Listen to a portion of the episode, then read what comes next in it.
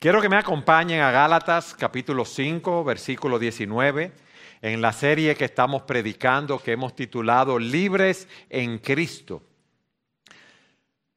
En esta epístola hemos visto que tenemos libertad, pero esa libertad es para servirnos en amor los unos a los otros, no para vivir por la carne, no es para vivir en libertinaje, no es para vivir una vida sin Dios.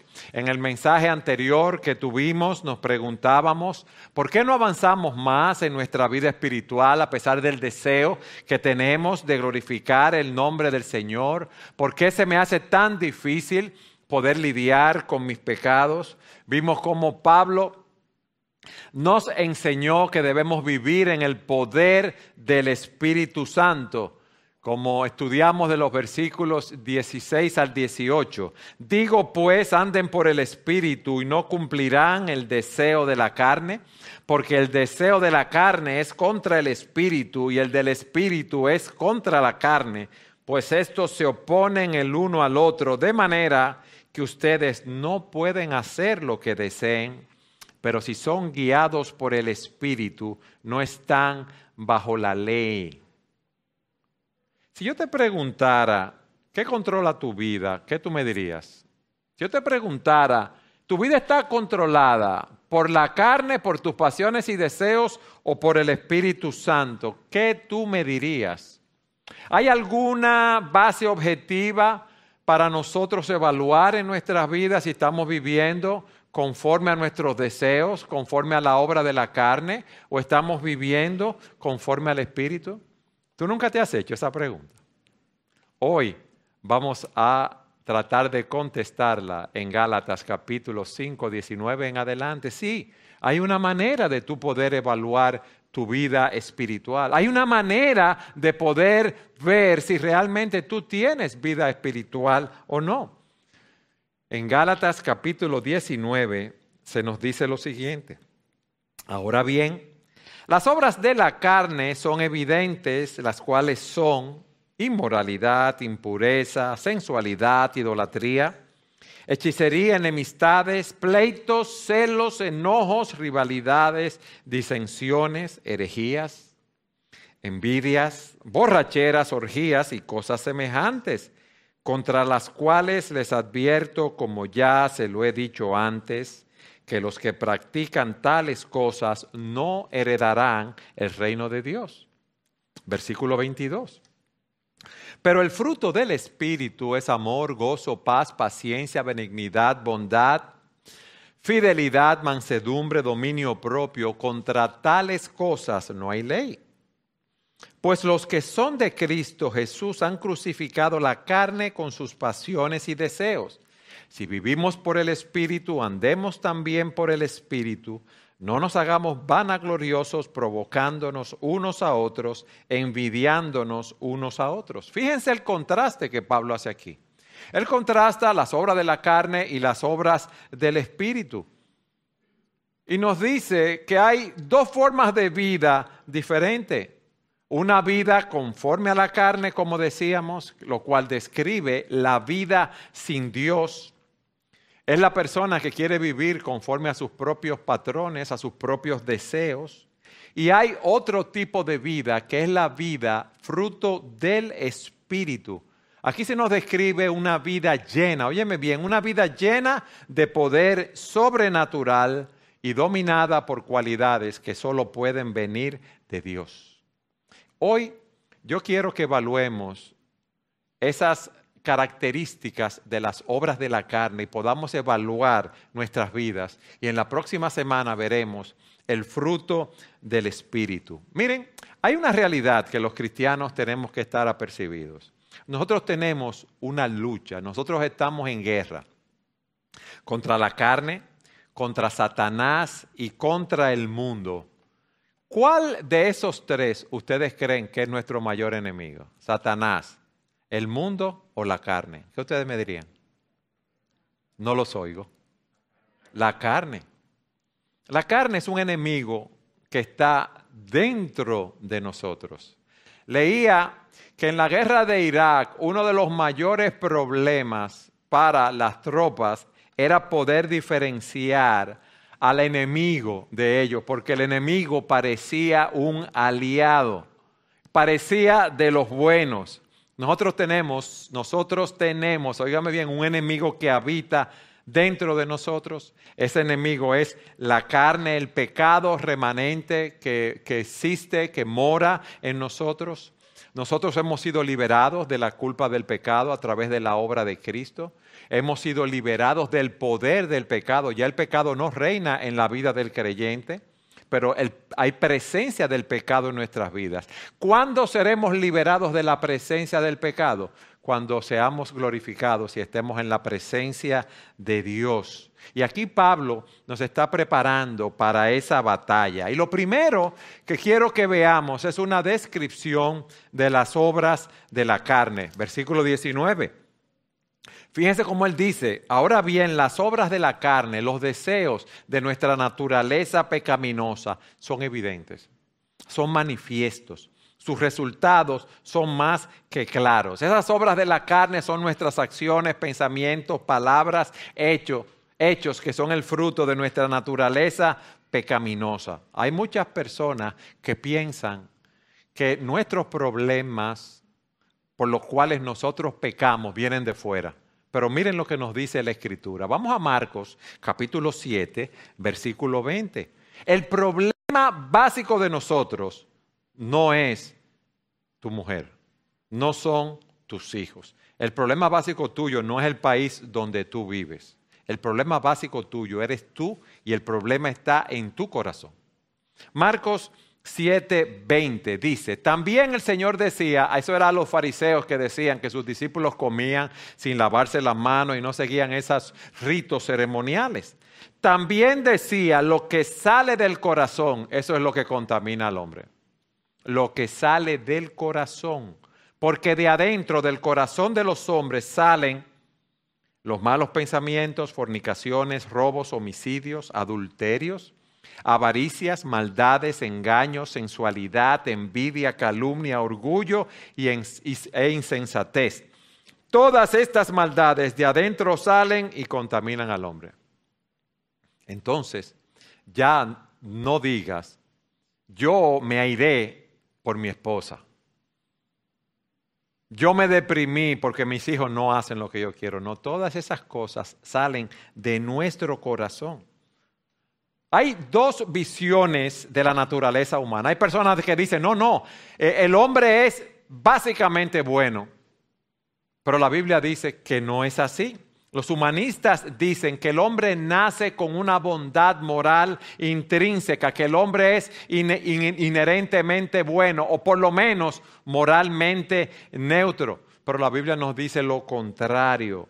Nosotros nacemos con una naturaleza depravada. Hay otros que dicen, mira, el problema del hombre está en el medio que lo rodea, que el hombre nace como una tabla rasa entonces la educación, el medio ambiente, la crianza, la crianza familiar es lo que va formando ese hombre, esas influencias que él recibe. Y es verdad que el medio que nos rodea no es perfecto. Ahora, ¿quiénes son los que corrompen el medio que nos rodea? Nosotros mismos. Entonces ahí ya vemos un problema. Ustedes han visto en esos países donde, porque otros dicen, bueno, vamos a mejorar el medio, y es verdad, tenemos que mejorar la educación, la vivienda, la economía, todas esas cosas. Pero hay muchos países donde hay un nivel medio, hay un nivel mínimo de bienestar. ¿Los problemas del hombre se han resuelto en esos países? No. En muchos de esos países hay altos niveles de alcoholismo y muchos problemas más. ¿Por qué? Porque el problema está en el hombre y ningún beneficio externo puede mejorar lo que hay en nuestro interior. Entonces, si tú eres de la persona que te vive quejando del medio, de la situación, de las cosas y vives justificando que tú reaccionas de tal o cual manera por el medio donde vives, eso no es lo que enseña la palabra. Vayan conmigo a Romanos capítulo 3, versículo 10. Miren lo que dice la palabra.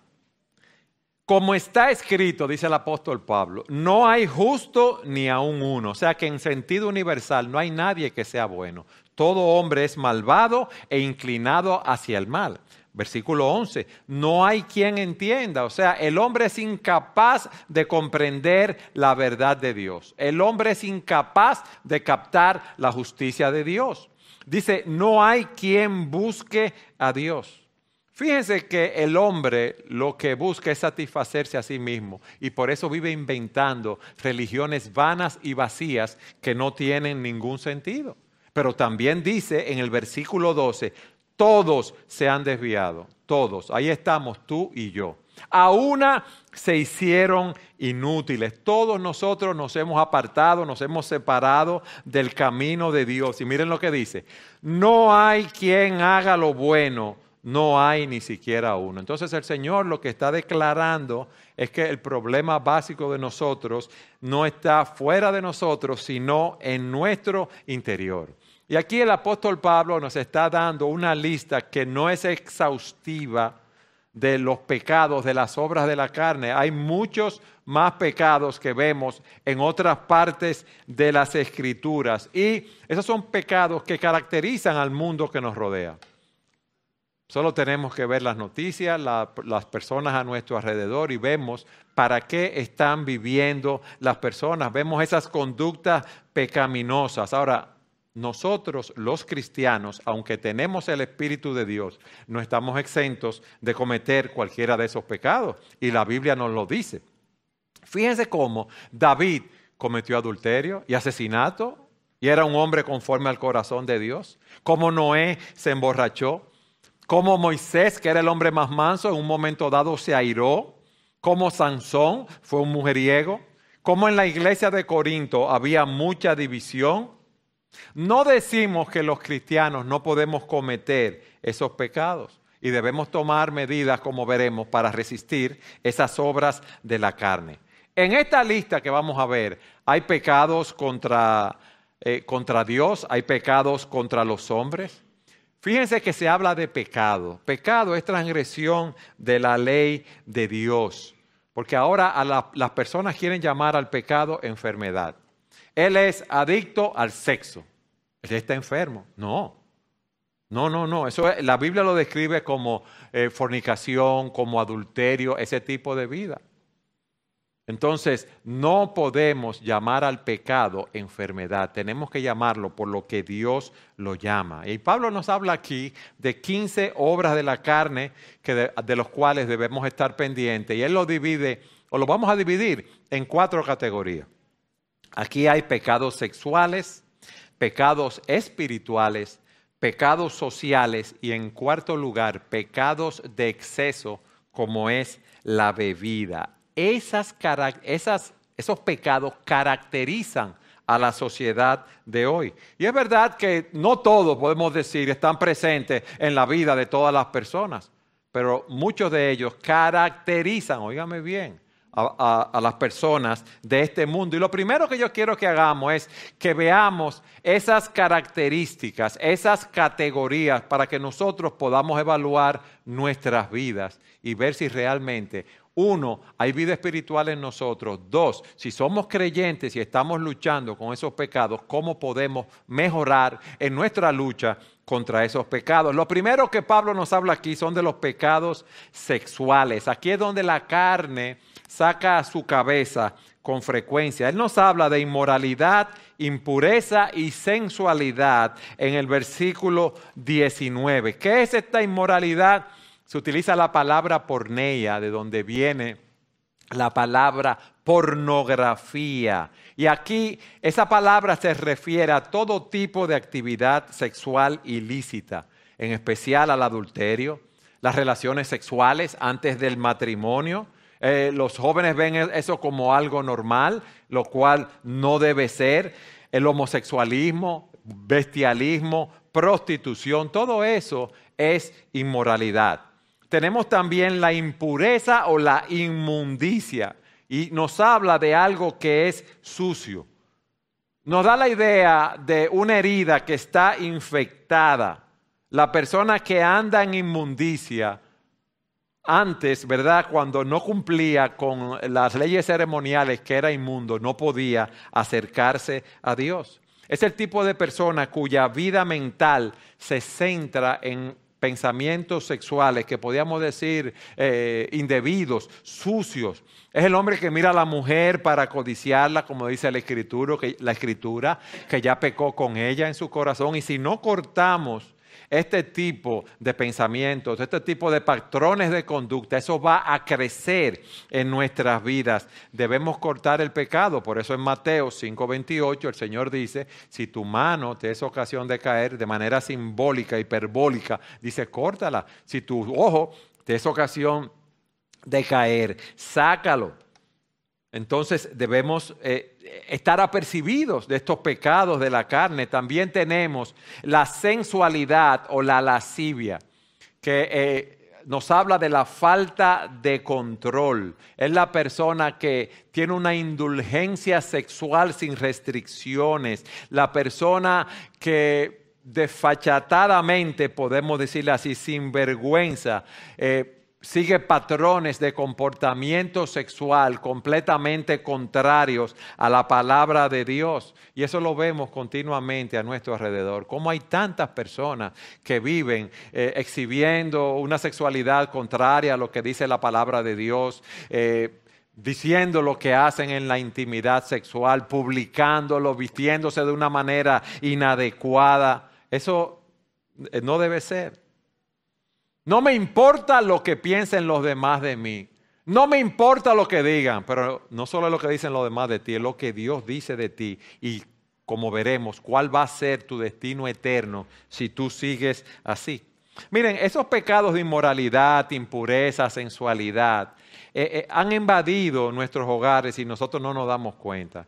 Tenemos la computadora, el internet, la televisión y de una manera eh, inconsciente esas cosas uno lo ve en televisión y le parecen poco a poco naturales y debemos luchar y combatirlas. Podemos utilizar los medios que tenemos disponibles en la computadora para crecer en nuestras vidas espirituales, pero si seguimos esos patrones, ¿verdad? De estar viendo cosas indebidas, pornografía, entonces vamos a afectar grandemente nuestra vida espiritual. ¿Cuál es el punto aquí?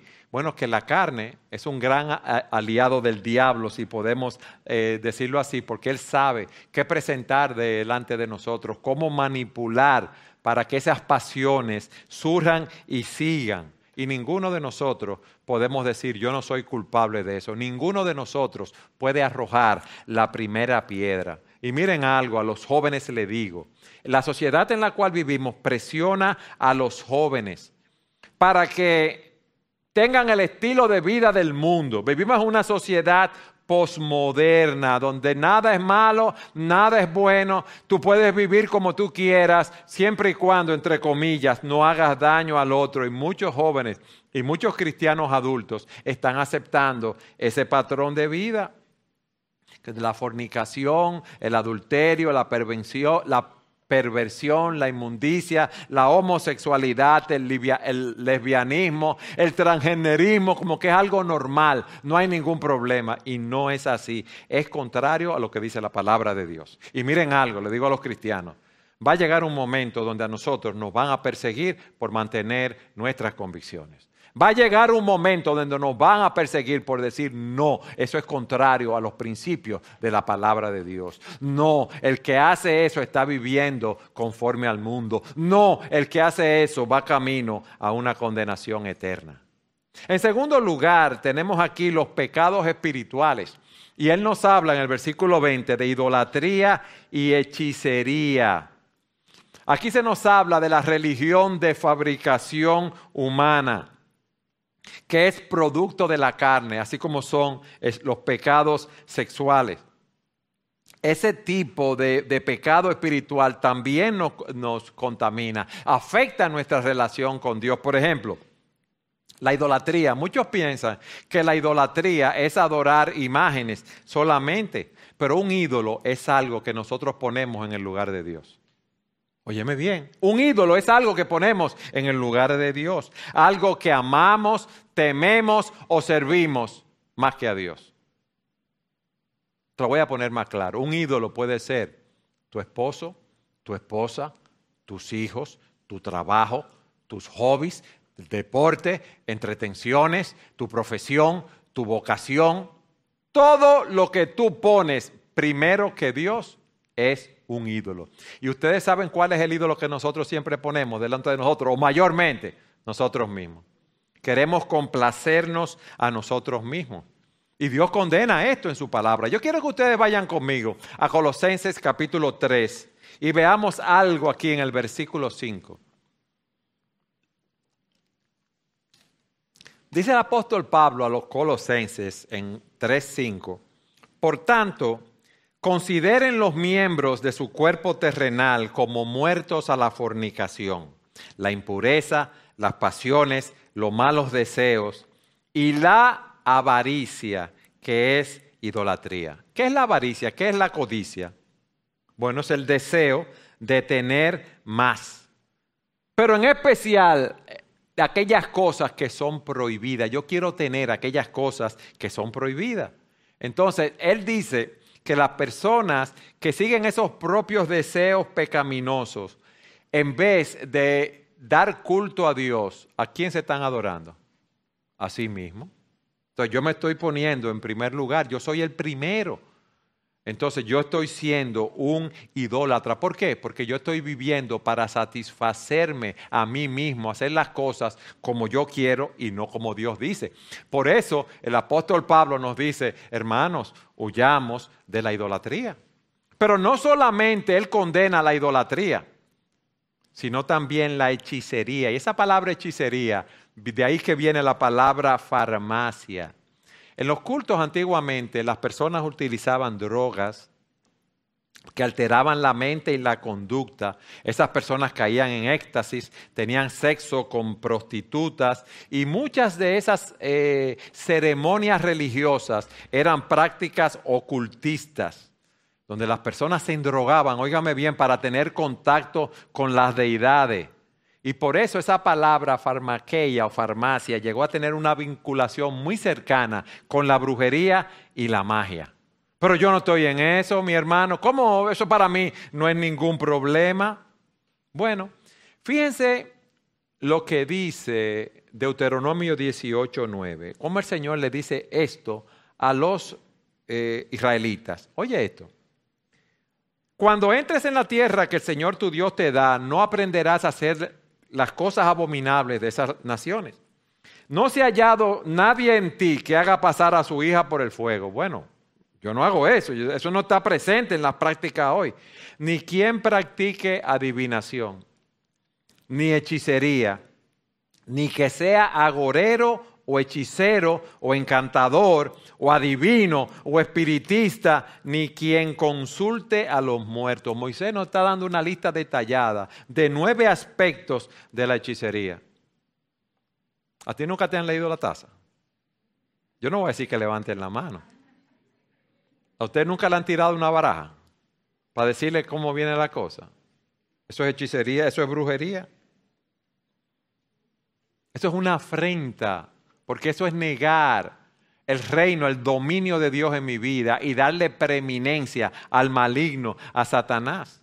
Y Dios prohíbe esto. Y por eso Pablo nos detalla primero esos pecados sexuales, luego esos pecados espirituales, pero miren el tercero ahora, los pecados sociales. Se los voy a leer para ver si estamos exentos de esos pecados. Enemistades, pleitos, celos, enojos, rivalidades, disensiones, herejías y envidia, enemistades, esas actitudes odiosas que resultan en pleitos entre individuos, contención. Te lo voy a poner más claro. Cuando tú dices, yo soy el que tiene la última palabra, ya yo estoy creando problema, enemistad, pleito, contención, contención. Yo soy el que más sabe. Cuando tú tienes celo, resentimiento, cuando tú quieres algo que pertenece a otra persona, cuando tú no quieres que la otra persona tenga el bienestar material que tiene, mental, cultural, que no tenga esa, ese bienestar económico, que no tenga ese buen matrimonio, que no tenga esa familia. O la ira, las explosiones de ira que muchas veces uno tiene que lo llena de amargura. Esos celos, esa ira, esas enemistades, Todas esas cosas nos llevan a pleito. Esos enojos, esa disputa que nosotros tenemos, esa persona que siempre quiere tener la razón, esa persona que no le deja pasar una al otro, esa persona que siempre está argumentando con los demás, esa persona que siempre piensa en sí mismo y no considera a los demás que su interés, lo que él desea hacer, lo que ella desea hacer siempre es lo primero. Todas esas cosas traen contiendas, rivalidades, disensiones, envidias, herejías. Y todo eso está presente en nuestras vidas, hermano. Ninguno de nosotros puede decir que está libre y que puede tirar la primera piedra. Muchas veces hay eh, esa envidia, ese descontento en el corazón que nos lleva a rivalizar con los demás. Y eso se ve en todas las áreas de nuestras vidas. Se ve en el matrimonio, se ve en la familia, se ve en la iglesia, se ve en el trabajo. Eso está en, todas partes. Pero también Pablo nos habla de los pecados por exceso, de bebidas, borracheras, orgías. Fíjense algo. La escritura no prohíbe beber. La Biblia lo que prohíbe son las borracheras y las orgías. La persona que se embriaga, la persona que pierde el control por el alcohol, la persona que eso lo lleva a degenerar en conductas vulgares, ruidosas, indecentes. El alcohol tiene un control destructivo sobre nosotros. Muchas personas hacen locuras cuando están bajo el efecto del alcohol. Aquí se nos habla de orgías. Y orgías podemos decir que son fiestas salvajes, fiestas de fin de semana, fiestas para beber, fiestas como eh, cuando los hijos salen o cuando los padres no están en casa, fiestas que se hacen fuera de la, de la oficina, fuera del horario, esas personas que aprovechan todas las festividades para beber de más y para hacer de lo suyo para estar en una tertulia continua. Esas son obras de la carne, es lo que nos dice la Biblia. Yo, yo espero que cada uno de nosotros se haya evaluado a la luz de esto. Fíjense que yo estoy leyendo la palabra y definiendo esos términos de la palabra. Yo no me lo estoy inventando. Ahora, luego de haber visto esa lista de esas obras de la carne contra las cuales Pablo nos dice, de, las cuales debemos estar apercibidos. Eso nos lleva a nuestro segundo punto. Él nos habla del resultado de vivir conforme a las obras de la carne, el resultado de hacer un ídolo de ti mismo, el resultado de vivir para ti. Fíjense lo que dice.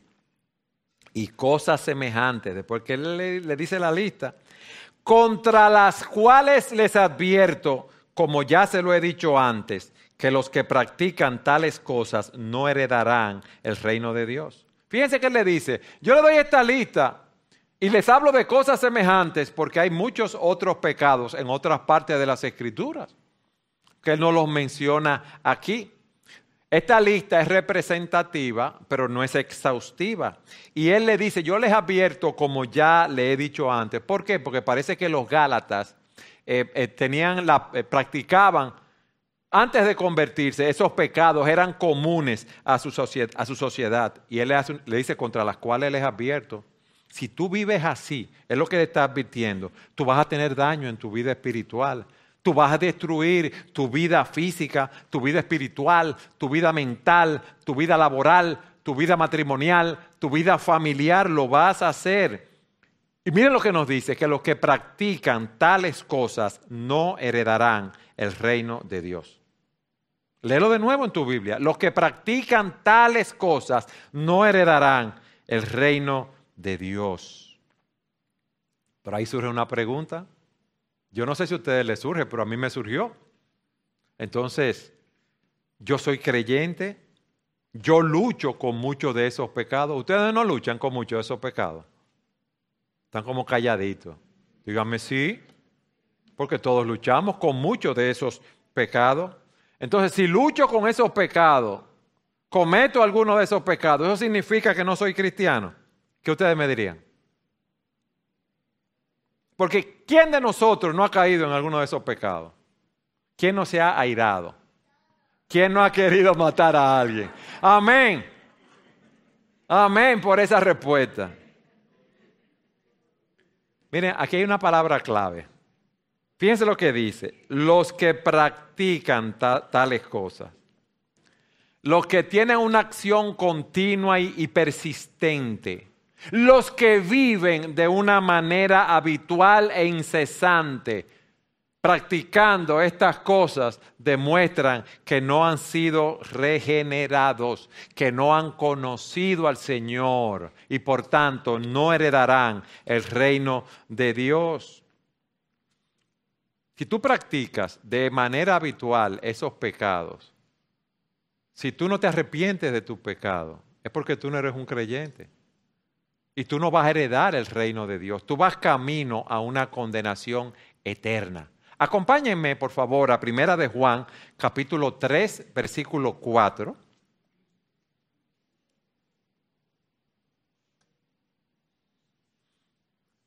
Miren lo que dice la palabra.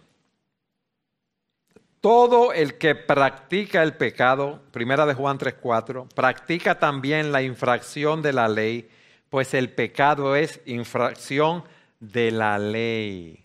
El que practica el que comete pecado de una manera habitual, dice aquí, eh, infringe la ley. Una persona que ha nacido de nuevo, un creyente que se ha arrepentido de sus pecados y ha confiado en Cristo para salvación, ya no vive practicando esos pecados, tiene lucha con los pecados. Hay presencia del pecado en su vida, pero también está el Espíritu Santo que nos ayuda a decirle no al pecado. Fíjense lo que dice el versículo 5. Ustedes saben que Cristo se manifestó a fin de quitar los pecados y en Él no hay pecado. Todo el que permanece en Él no peca. Todo el que peca ni lo ha visto ni lo ha conocido. Fíjense de nuevo, todo el que permanece en Él, no practica el pecado de una manera continua. Es la idea. Entonces, todo el que peca, el que se mantiene pecando de una manera habitual, no le ha visto ni lo ha conocido. Y por eso dice en el versículo 7, hijos míos, que nadie los engañe. Oígame bien, el que practica la justicia es justo, así como Él es justo. El que vive practicando la justicia, el que vive eh, en el poder del Espíritu, agradando a Dios, es justo, es el Hijo de Dios. Versículo 8, miren lo que dice. El que practica el pecado es del diablo. Fíjense lo que lo dice ahí, lo están viendo en su Biblia. El que vive de una manera habitual, practicando el pecado, es del diablo, porque el diablo ha pecado desde el principio. El Hijo de Dios se manifestó con este propósito para destruir las obras del diablo. Si tú dices que tú eres cristiano y tú vives pecando, tú estás echando por tierra, si podemos decirlo así, ¿verdad? Con tu actitud, la obra que Cristo hizo. ¿Por qué? Porque el Hijo de Dios vino, se encarnó, murió en la cruz del Calvario por nuestros pecados. ¿Para qué? Para tener victoria sobre el maligno, para que nosotros tuviéramos vida y vida en abundancia. Versículo 9, ninguno que es nacido de Dios practica el pecado, porque la simiente de Dios permanece en él. No puede pecar porque es nacido de Dios, no puede vivir pecando. Versículo 10, en esto se reconocen los hijos de Dios y los hijos del diablo. Todo aquel que no practica la justicia no es de Dios. Fíjense, tampoco aquel que no ama a su hermano. Más claro de ahí no puede estar, hermano. Pero yo quiero que ustedes también me acompañen a 1 Corintios 6, 9, para que veamos otro texto. Ay, mi hermano, es que usted busca texto en la escritura y texto y explica texto, porque sí, yo quiero que sea la palabra de Dios la que hable y no yo. Yo quiero que sea la palabra de Dios que nos muestre lo que estamos diciendo y no nosotros, porque esto no es invento de la mente nuestra. Miren lo que Pablo les dice a los corintios, en 1 Corintios 6, 9 en adelante. ¿O no saben que los injustos no heredarán el reino de Dios? No se dejen engañar. Ni los inmorales, ni los idólatras, ni los adúlteros, ni los afeminados, ni los homosexuales, ni los ladrones, ni los avaros, ni los borrachos, ni los difamadores, ni los estafadores heredarán el reino de Cristo. Y miren lo que dice versículo 11 y esto erais algunos de ustedes. Óigame bien, esto eran algunos de ustedes, pero fueron lavados, fueron santificados, pero fueron justificados en el nombre del Señor Jesucristo y en el Espíritu de nuestro Dios. Eso eran ustedes antiguamente. Ya ustedes no deben andar practicando esos pecados. El que dice que piensa que es cristiano y vive así, no va a heredar el reino de Dios. Repito, mis hermanos, un cristiano cae de una manera ocasional, un cristiano tiene áreas de lucha en su vida, pero no practica el pecado de una manera habitual. ¿Qué hemos visto hasta aquí, hermanos? Las obras de la carne, hemos visto brevemente la lista, el resultado, los que practican tales cosas, los que viven de esa manera, no van a heredar el reino de Dios. Si tú estás viviendo conforme a esas obras de la carne, examínate, porque tú no eres un cristiano. Yo te lo digo con la autoridad que lo, que lo dice la palabra de Dios. Y nosotros lo que queremos es tu bien. ¿Y tu bien cuál es? Que veas tu condición, que veas que por ti mismo no te puedes salvar, que no hay ninguna obra que puedas hacer para ser acepto delante de Dios que confieses tu pecado en la presencia de Dios, que te arrepientas de tus pecados y confíes en el único que te puede dar vida, en el único que es la verdad, el camino y la vida, que es Jesucristo. Que confíes en el único cuyo nombre nos es dado, en el cual podemos ser salvos aquí, que es en el nombre de Jesús. Pero si tú eres un creyente, tienes una batalla interna, tenemos ese enemigo con el cual luchamos. ¿Qué podemos hacer para yo combatir esas, salirme, si podemos decirlo así, de las garras de la carne? Porque todos tenemos esa lucha. Ustedes recuerdan lo que dice Pablo en 1 Corintios 7. Miserable de mí, ¿quién me librará de este cuerpo del muerte? Porque él tenía esas luchas. Pero qué bueno, mis hermanos, es saber que nosotros tenemos la fe que ha vencido al mundo, mis hermanos. ¿Qué debemos hacer? A la luz de lo que hemos visto, y tú sabes muy bien en tu corazón los pecados con los cuales tú luchas, tú debes ver ese pecado y tú debes confesarlo en la presencia de Dios, arrepentirte de tu pecado. Hermano, cada vez que tú peques o amamantes alguno de esos pecados, la pornografía, la sensualidad, la bebida, piensa esto. Cristo clamó en la cruz del Calvario, Dios mío, Dios mío, ¿por qué me has desamparado? Y era porque estaba cargando en el madero nuestros pecados. ¿No es así? Y cada vez que tú pecas, tú estás menospreciando la obra que Cristo hizo en la cruz del Calvario. Cada vez que tú eres un idólatra, cada vez que estás viviendo para ti, cada vez que tienes pleito, disensión, y no te arrepientes de tu pecado. Tú estás menospreciando la obra de Cristo. Entonces debemos ver nuestro pecado, debemos confesar nuestro pecado, debemos poner nuestro pecado en el contexto, en la presencia de Dios. Mis hermanos, debemos recordar que nosotros estamos unidos a Cristo. Esa vida en la carne, esa vida del mundo, te va a llevar a una condenación eterna. Si tú eres cristiano, te arrepentiste de tus pecados, tienes una nueva vida.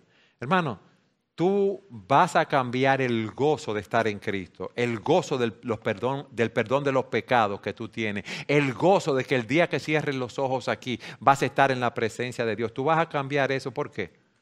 Por las cosas del mundo, por estar bajo el reino de tu carne, por seguir los patrones del mundo que nos manda el maligno.